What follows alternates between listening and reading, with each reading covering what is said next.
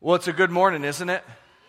It's about to get even better, maybe. Well, I'm about to get up all in your business. So, normally on Father's Day, you preach a nice rah rah, fathers, we thank you, your wonderful message, and I'm not going to do that this morning. Uh, so, sorry. We're going to, but I, I really do believe that I have a message from the Father for us that represents the Father's heart for his people.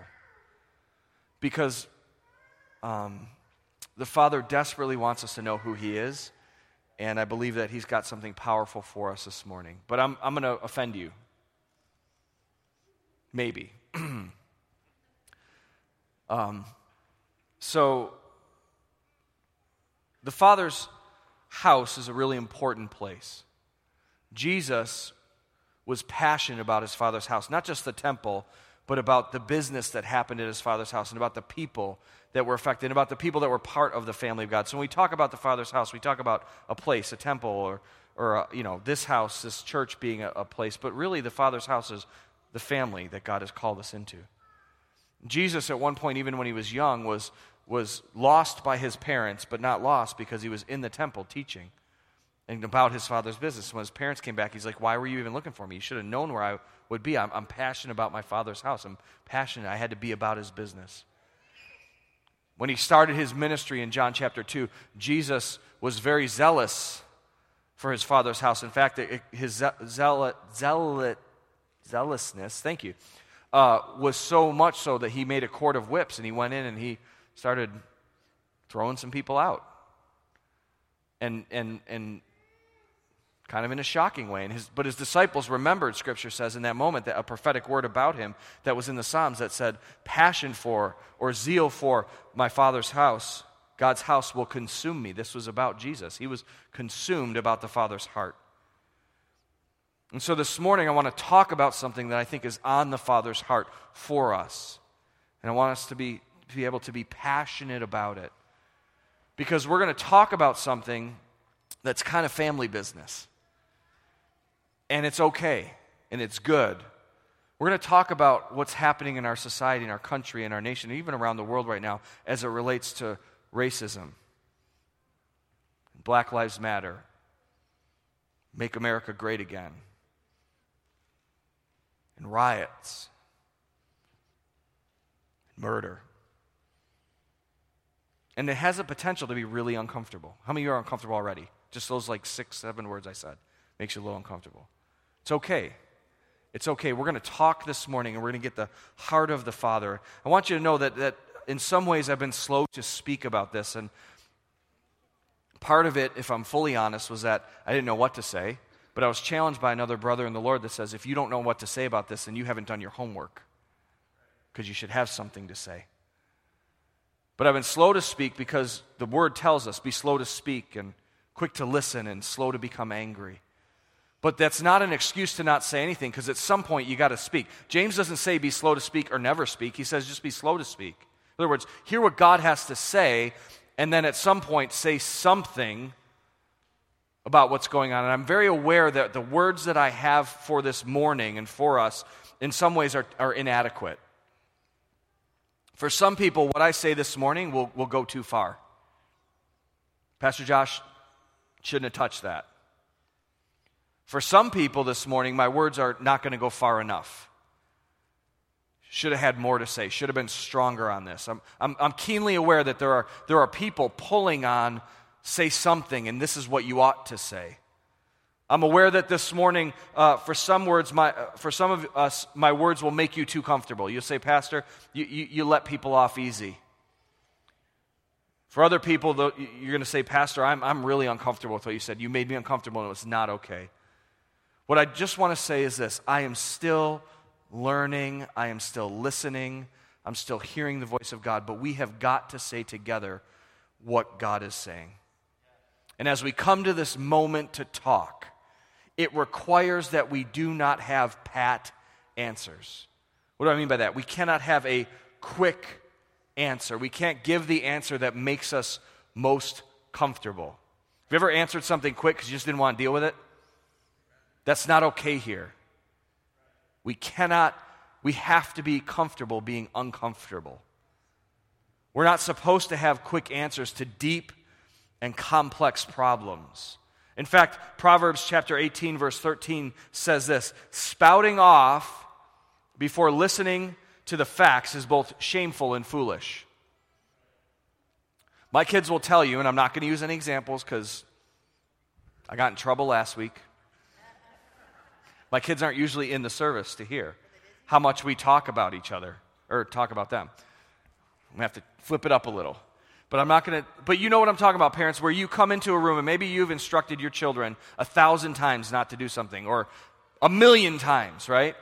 And you walk in the room and you see them doing the exact thing you have told them a million times not to do.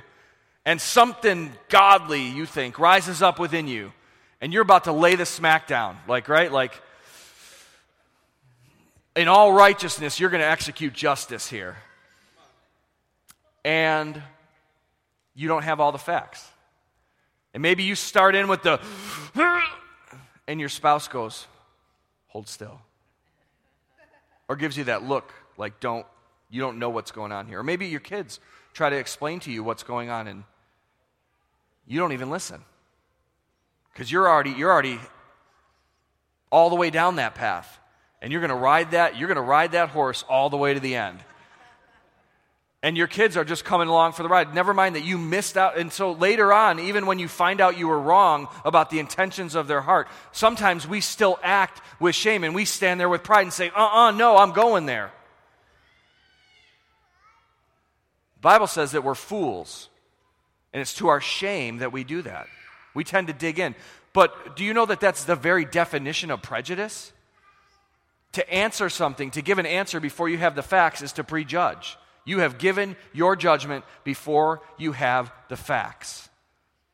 And you, well, I'm not prejudiced. Well, maybe you're not racist and prejudiced, but we all have prejudices. But I'm saying if we talk too quick about this before we have the facts, and we're, we will be in a place of shame and of foolishness. And God has not called us to those places, but He has called us to listen and to then speak with His heart. We have more listening to do. I have more listening to do. We have more talking to do. But here's the thing it is not okay for us to ignore those who are suffering. It's not okay to ignore our brothers and sisters who are in pain.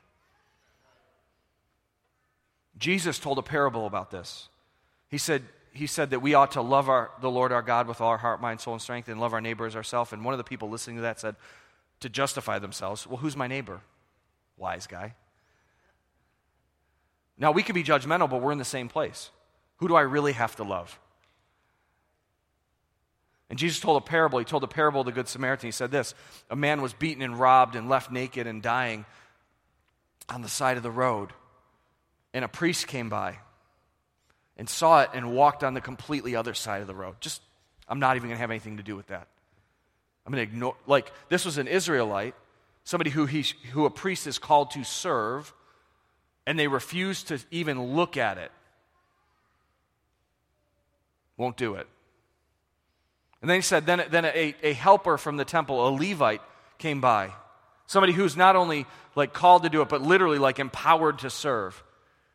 And th- this, this person was, was, was good enough to come up and actually take a look, to, to pay attention to it. But even in paying attention and seeing the issue, went to the other side and walked on.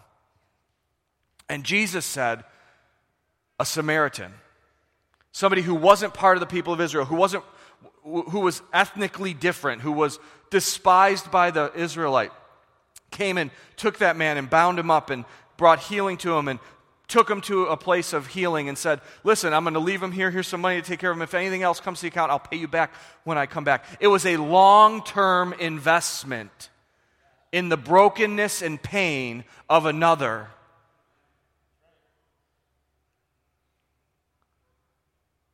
To, to, to, to their own great expense that God called us to. So we love our neighbor. So it's not enough to, like, hey, neighbor, nice to see you, but like to be invested long term to our own, even at our own great cost to ourselves. Why? Because when it comes to the issues we're going to talk about this morning, the church is supposed to take the lead. We are called to leadership in this area. But too often we don't know what to say, or intimidated by it, or even what we do say is not in line with the gospel, and we miss our moment to lead. And so this morning, I want to not necessarily preach a message to you. It's a little bit different than other things, but this is more of a pastoral meditation and challenge. I told the other services I went over because I don't know, my notes are all, they're different. They're not normal. Normally I could tell you how many words and how long it's going to take me to preach it, like how many, by my notes. I can't tell you this morning. Probably need about three hours to unpack this. We're going to get to as much of it as we can. But listen, it's not a one time answer, and it's not to let us off easy so we can keep going. We've got to talk about this and we've got to live it out. Because it doesn't matter what we believe until we do it.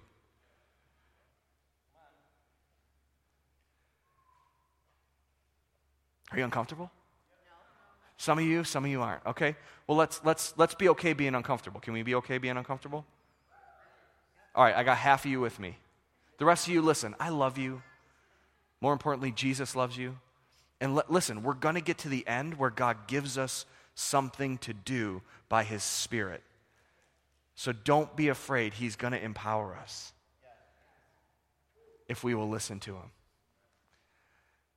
So here's what I see as I look across what we're dealing with as a society, I see a demonic strategy being released on the earth. In fact, there's, there's people all around the world today gathered in cities, not necessarily related to what we've seen in our nation. Like these aren't rallies for this, but they're literally satanic rallies that are happening today to pray to the enemy to unleash hell on the earth. And here's what I say don't be afraid. Because we have the authority, if we will listen to God, to stand in our place of authority by the Spirit of God and say, Not in my city. To declare the word that, that the kingdoms of this world have become the kingdoms of our God. That Jesus is seated at the right hand of the Father. That every knee will bow and every tongue will confess, not one world government, but the name of Jesus Christ as King of kings and Lord of lords. But don't be dismissive of the fact that whether it's a rally today in the name of Satan or some other thing, that a demonic agenda is being released in the earth right now. How do I know? Look at the evidence of it. A demonic agenda of racism.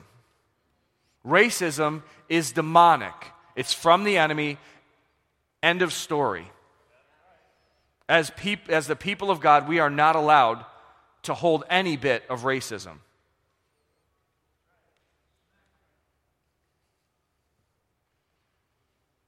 Demonic agenda.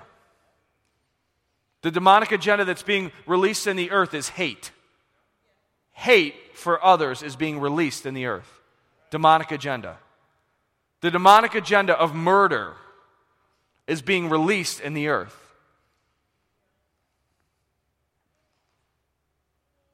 It's a demonic agenda. The demonic agenda of destruction is being released in the earth. The demonic agenda of rebellion is being released in the earth. The demonic agenda of lawlessness is being released in the earth. Now, here's the thing most of us would agree with all those, although some of us, if we're honest, lean a little more to one or the other on that list already. But those are the big deal things. But what about this? What about the demonic strategy of callousness? Get me to care less. A little bit. Oh, just a little bit. The demonic strategy of ignorance. Well, I didn't really know. Where we're kept in the dark, or we're kept in our little corners, or we're kept in our own bubbles of thought, and we miss what God's doing with others. And we're okay, we're okay with it. That's what makes it worse or the demonic agenda of silence. Listen, silence is the demonic agenda because the enemy knows if he can rob us of our voice, our prophetic voice, then he robs the earth of the truth being spoken through us. The enemy wants to rob not just pastors and not just leaders of their prophetic voice. He wants to rob every believer of the voice that God has given them to speak the words of God into their lives and into the lives of others. How will people know that they are free unless somebody tells them that they're free? Can I be, can I be transparent for a minute? I'll, I'll start with me. Do you know I had a problem with Juneteenth? I'm, I'm just going to be real, real about it because I didn't understand it. I was like, why would you name something Juneteenth? Just, I had no idea what this was a celebration of. Do you know why people celebrate Juneteenth? Because it's the day that slaves in Texas, years after they were set free, were told that they were set free. It was the moment the news came to them. The enemy wants to rob the church of, their, of the, the voice of freedom, of the voice of truth. And he knows if he can keep us silent, there will be people that will be imprisoned and enslaved in their sin and everything else, even literal slavery all around the world, till the voice of the church releases the truth of God into their lives by the Spirit of God. Silence is a demonic strategy. What I see is the enemy is looking to, one, pull our nation, but let's just completely set that aside right now. He's looking to pull the church into two different directions, different camps. He knows that if he can divide us, he can win. A house divided against itself cannot stand. And what's happening right now is in our culture, we are being pulled into our political arenas and our philosophical arenas instead of the kingdom of God. And you can say, well, not really, but I've seen it over and over again. And I'm not accusing everybody, but I'm starting with myself. I have watched as things happen, and the first reaction that I have is a reaction that goes into my political sphere or my philosophical sphere of the way I view the earth instead of a kingdom mentality and it prevents me from knowing and understanding and speaking the truth. So, how about I just talk about myself for a minute? And then I'll talk about you. Listen, it's all over Facebook. I've watched it as somebody puts something out there, and believers jump on two sides of the aisle, and they give into their political philosophies instead, or their philosophies of, the, of whatever, instead of the kingdom. And you know what happens when we give into those? We lose our prophetic voice. I'm not saying don't have a political philosophy. I'm not saying don't be involved in the political undertaking or the great experiment that the United States is. I'm not anti United States.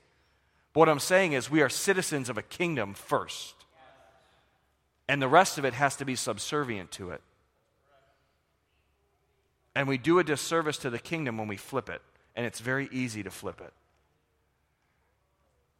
And so what I'm seeing is, is we're drawn into this demonic strategy of separation. It's a political spirit and it's an intimidating, silencing spirit. But here's why I'm hopeful. I'm hopeful because hearts are being exposed.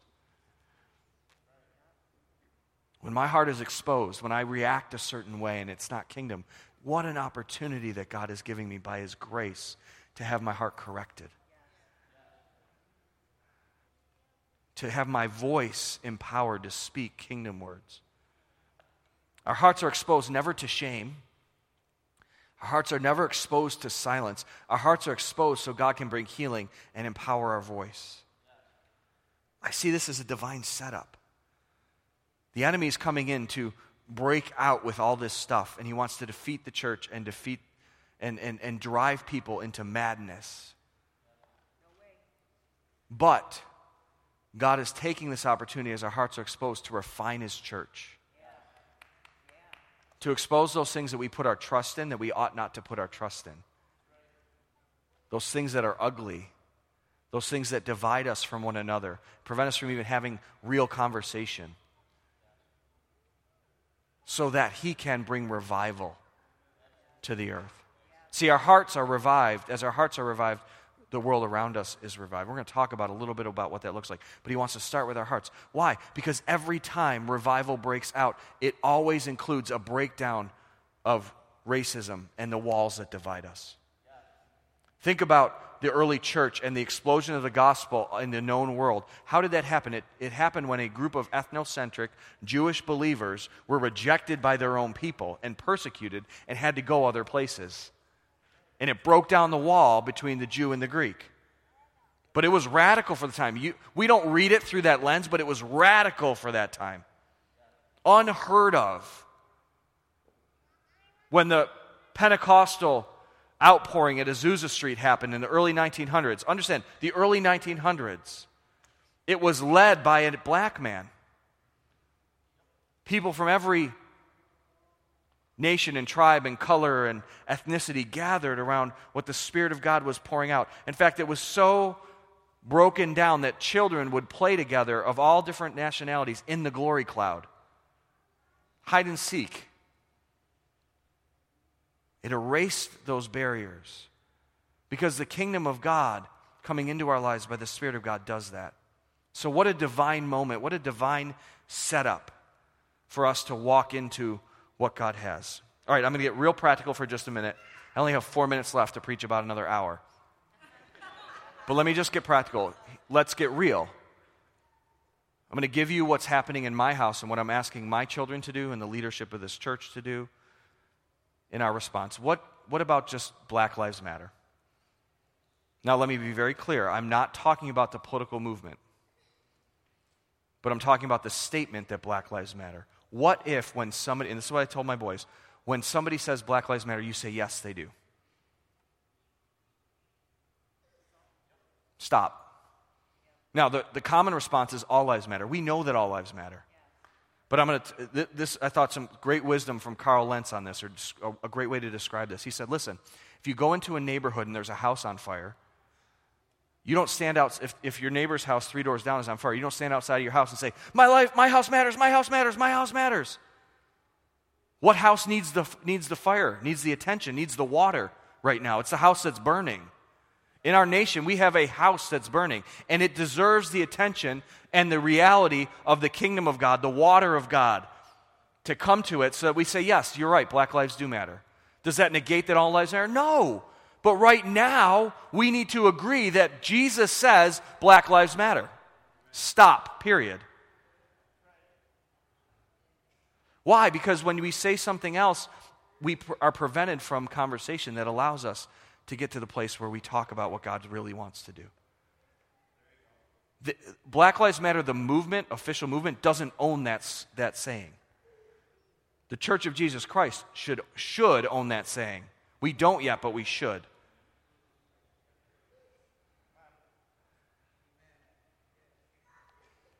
Did that offend you, though?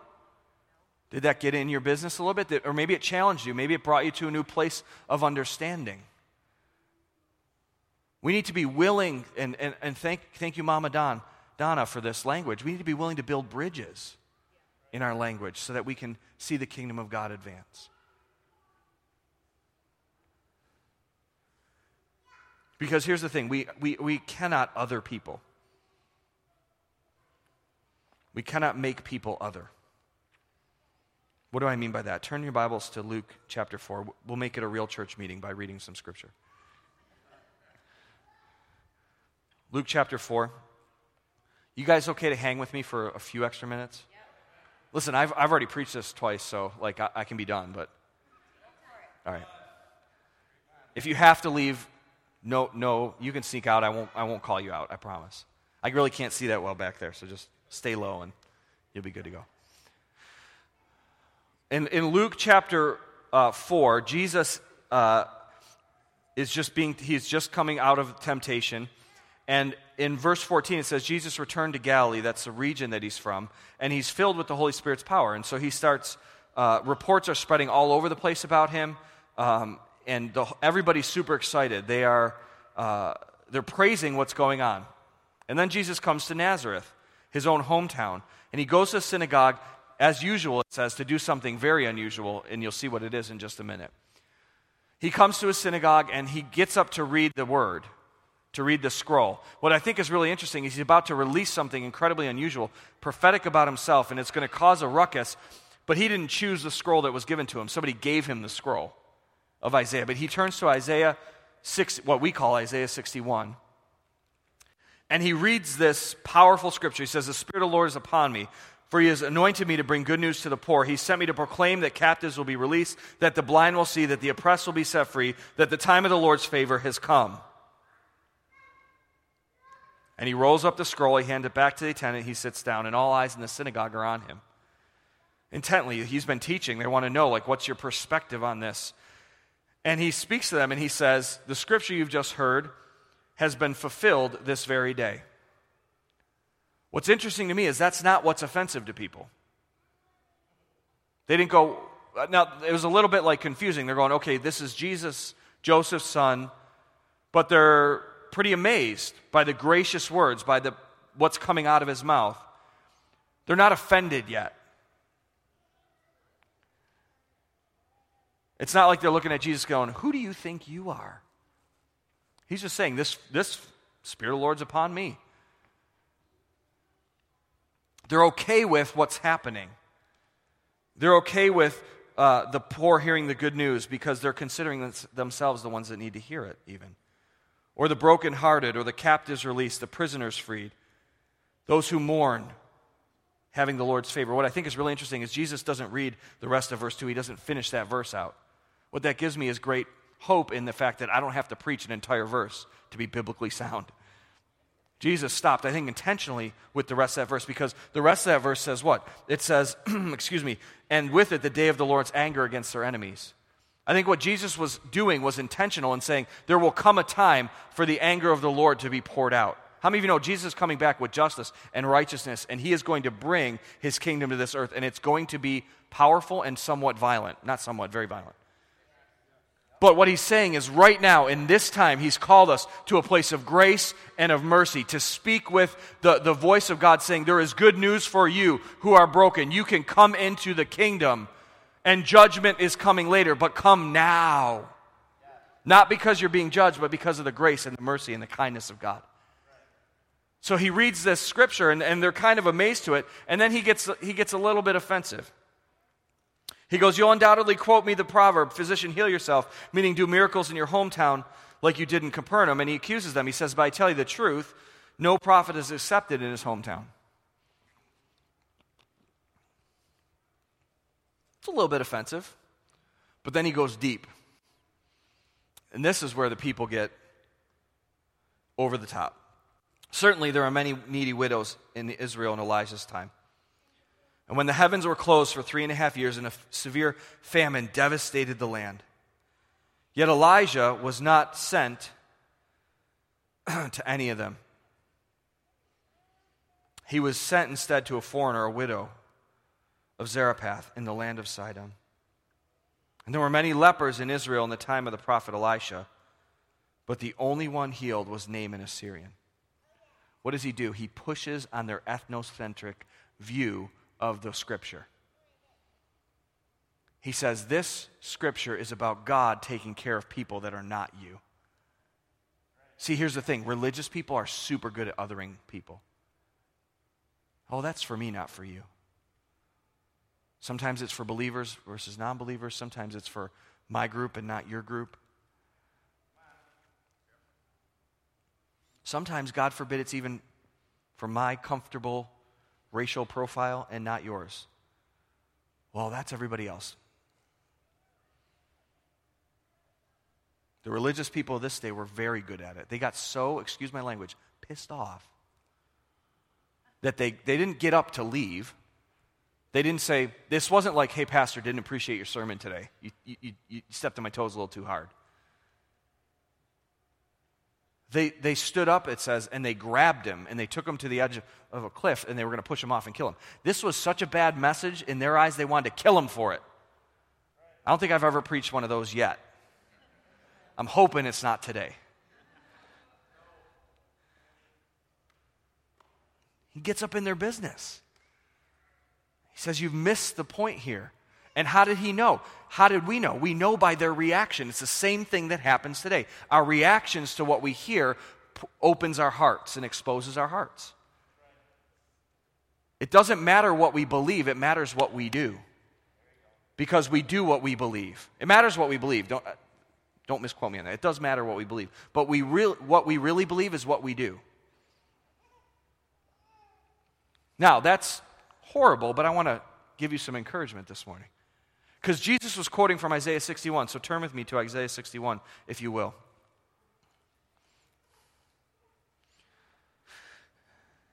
And you see this, the same verses here. The Spirit of the Sovereign Lord is upon me. He's anointed me to preach me to bring good news to the poor. He sent me to comfort the brokenhearted, proclaim that captives will be released and prisoners will be freed. By the way, oftentimes when we look at those who are in prison, we say they're in prison for their own stuff. Like we would, we would expect that somebody who's captive, who's held in slavery, should be released. That's not any fault of their own. Prisoners are there because they're criminals. And yet Jesus says in him, there is freedom even for those who have done wrong. I'm not saying that there should be no law and justice and no prisoners. But understand something the Spirit of God is bringing freedom into people's lives. The good news brings freedom. The people of God are called to bring freedom. And so Jesus uh, is quoting from Isaiah 61, but I want you to look at the verses after. The verse is verse 3. It's a promise, and we have this promise fulfilled in Jesus. It's for Israel, but it's for us by way of induction into this.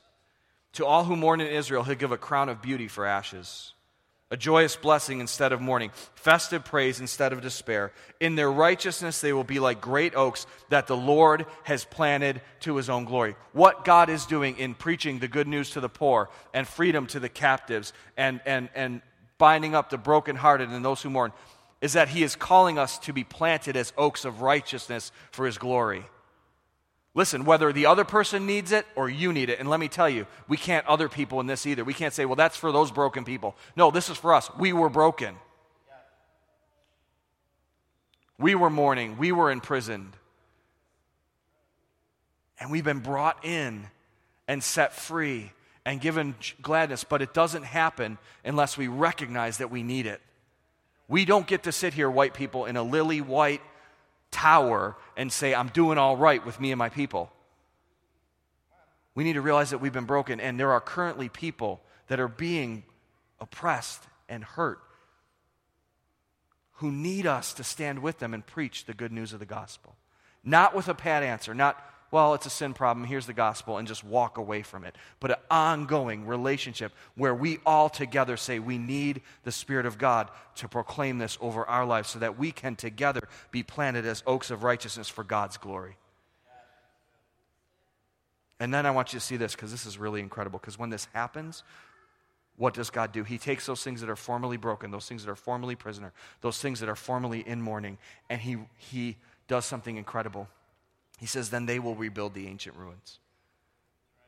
Listen, it, God doesn't say, then I will. There are other times where He does, but He says, then they will. By the Spirit of God, the people of God, regenerated by God, called into this thing, we are the ones who rebuild ancient ruins. Repair cities destroyed long ago. They will revive them, though they've been deserted for many generations. Listen, it doesn't matter how long the curse of racism, how many generations it's been over a people. If we will humble ourselves, we could be the generation that sees that redeemed. We can walk in a redemptive purposes where cities are rebuilt.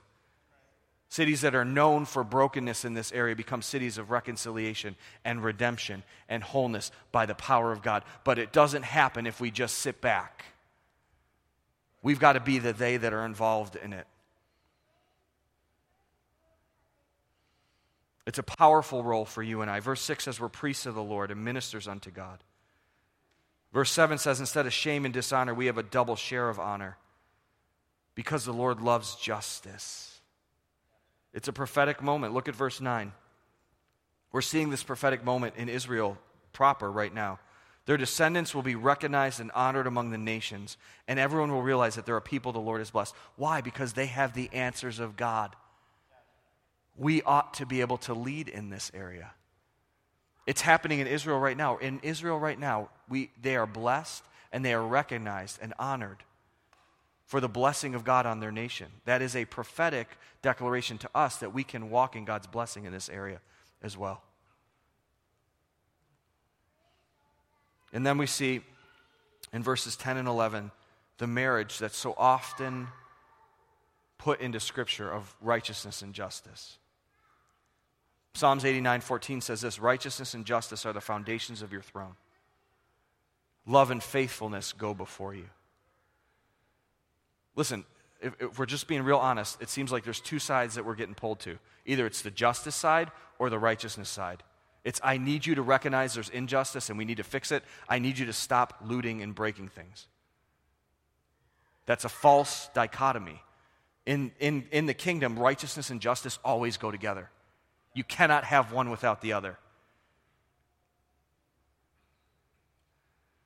So God is looking to release righteousness and justice through his people. So, what's the real solution? The real solution, if the worship team wants to come, is that we are here with an opportunity in the moment, but it can't be a moment opportunity only. It's got to be a movement. What do I mean by that? Listen, if you hear this today and your heart is stirred and you say, God, I, have got some work to do, we cannot have a kumbaya moment and walk out and forget about it or walk out and say, I'm good. We've got to be the people of God that are willing to do the hard work, the uncomfortable work, the work that calls us out of ourselves to others to minister the kingdom of God to others. Otherwise, we don't have the answer. And someone else is going to give the answer, and the world is going to have the most prominent voice. They have it right now. It ought not to be so. It is time for the people of God to stand up and say, No, I'm not in this for the moment. I'm not in this to get myself uh, out, of, out of jail. I'm not in this to prove my own righteousness. I am in this to see the righteousness and justice of God prevail.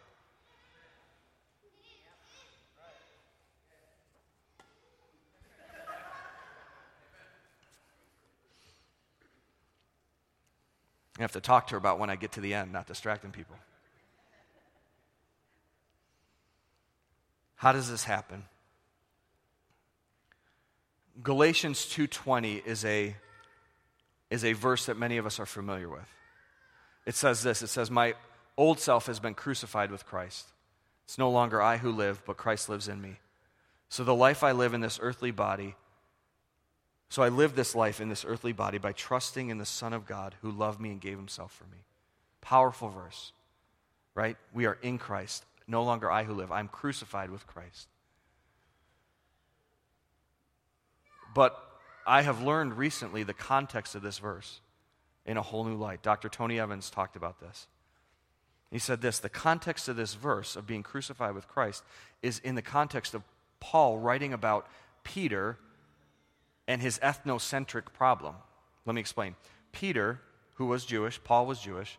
Peter was called as apostle to the, to the Jews, and Paul was called as an apostle to the Gentiles. But they crossed over on that, right? Because God's good like that right? But Peter had a problem. See, when he was with the Gentiles, he would live like a Gentile. He wouldn't follow the religious rules. But when Jews came, people who followed James, another apostle, he would live like a Jewish man. It said it, w- it was such a deception that even Barnabas, the great encourager, fell into it as well. And so Paul called out Peter said, dude, you can't, you can't do that. You can't live like that.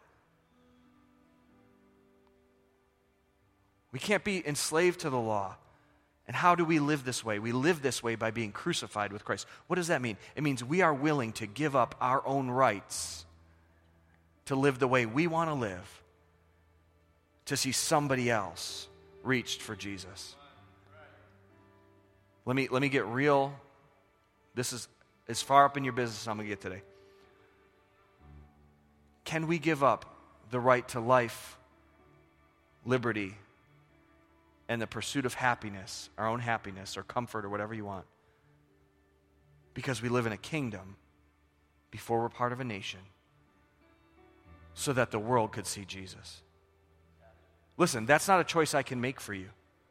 But you, you can make the choice to give up your rights to lay down your rights like Jesus laid down his right, to be crucified with Christ and no longer live for our own selves. And if we're going to see revival, if we're going to see the church of God have the answer, it's going to require the people of God laying ourselves down. Because then we can walk in love. Then we can walk in unity. Then we can walk in kindness. Then we can let the message of Christ, like Corinthians 3 says, with all its richness, fill our lives. That's our calling. That's our calling. So I hope today is not a moment. I hope there, it, like it was a moment. I hope there was some stuff that got in our hearts and challenged us and made us think some more. But I hope it placed a hunger in your heart to be ready to listen more to the Spirit of God and to our brothers and sisters. To put aside the life philosophies and political philosophies and the intimidation to stay silent, to find out what God wants to say. So that we'll see revival.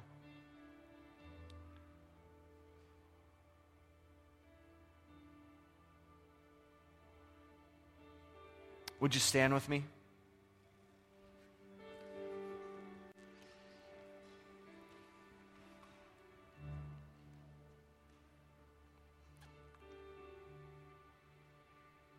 Father, we come before you in humility, recognizing that my words are not adequate, but that your word is perfect. Your written word and your real word to our hearts, your living word, Jesus, combined together bring life to us.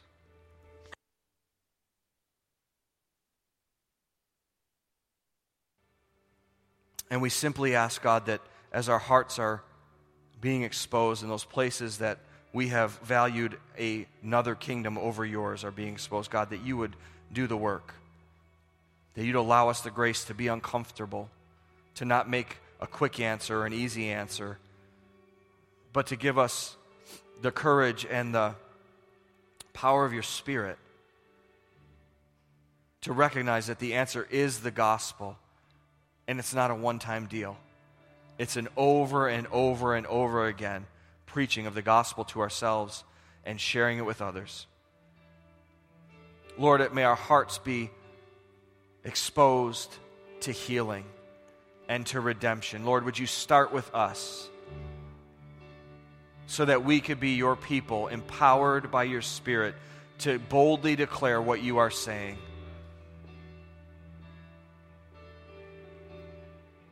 God, we lay down our rights to see your kingdom advanced. Thank you for this moment to hear the heart of our Father. Pray in Jesus' name. Jake's coming out to close us.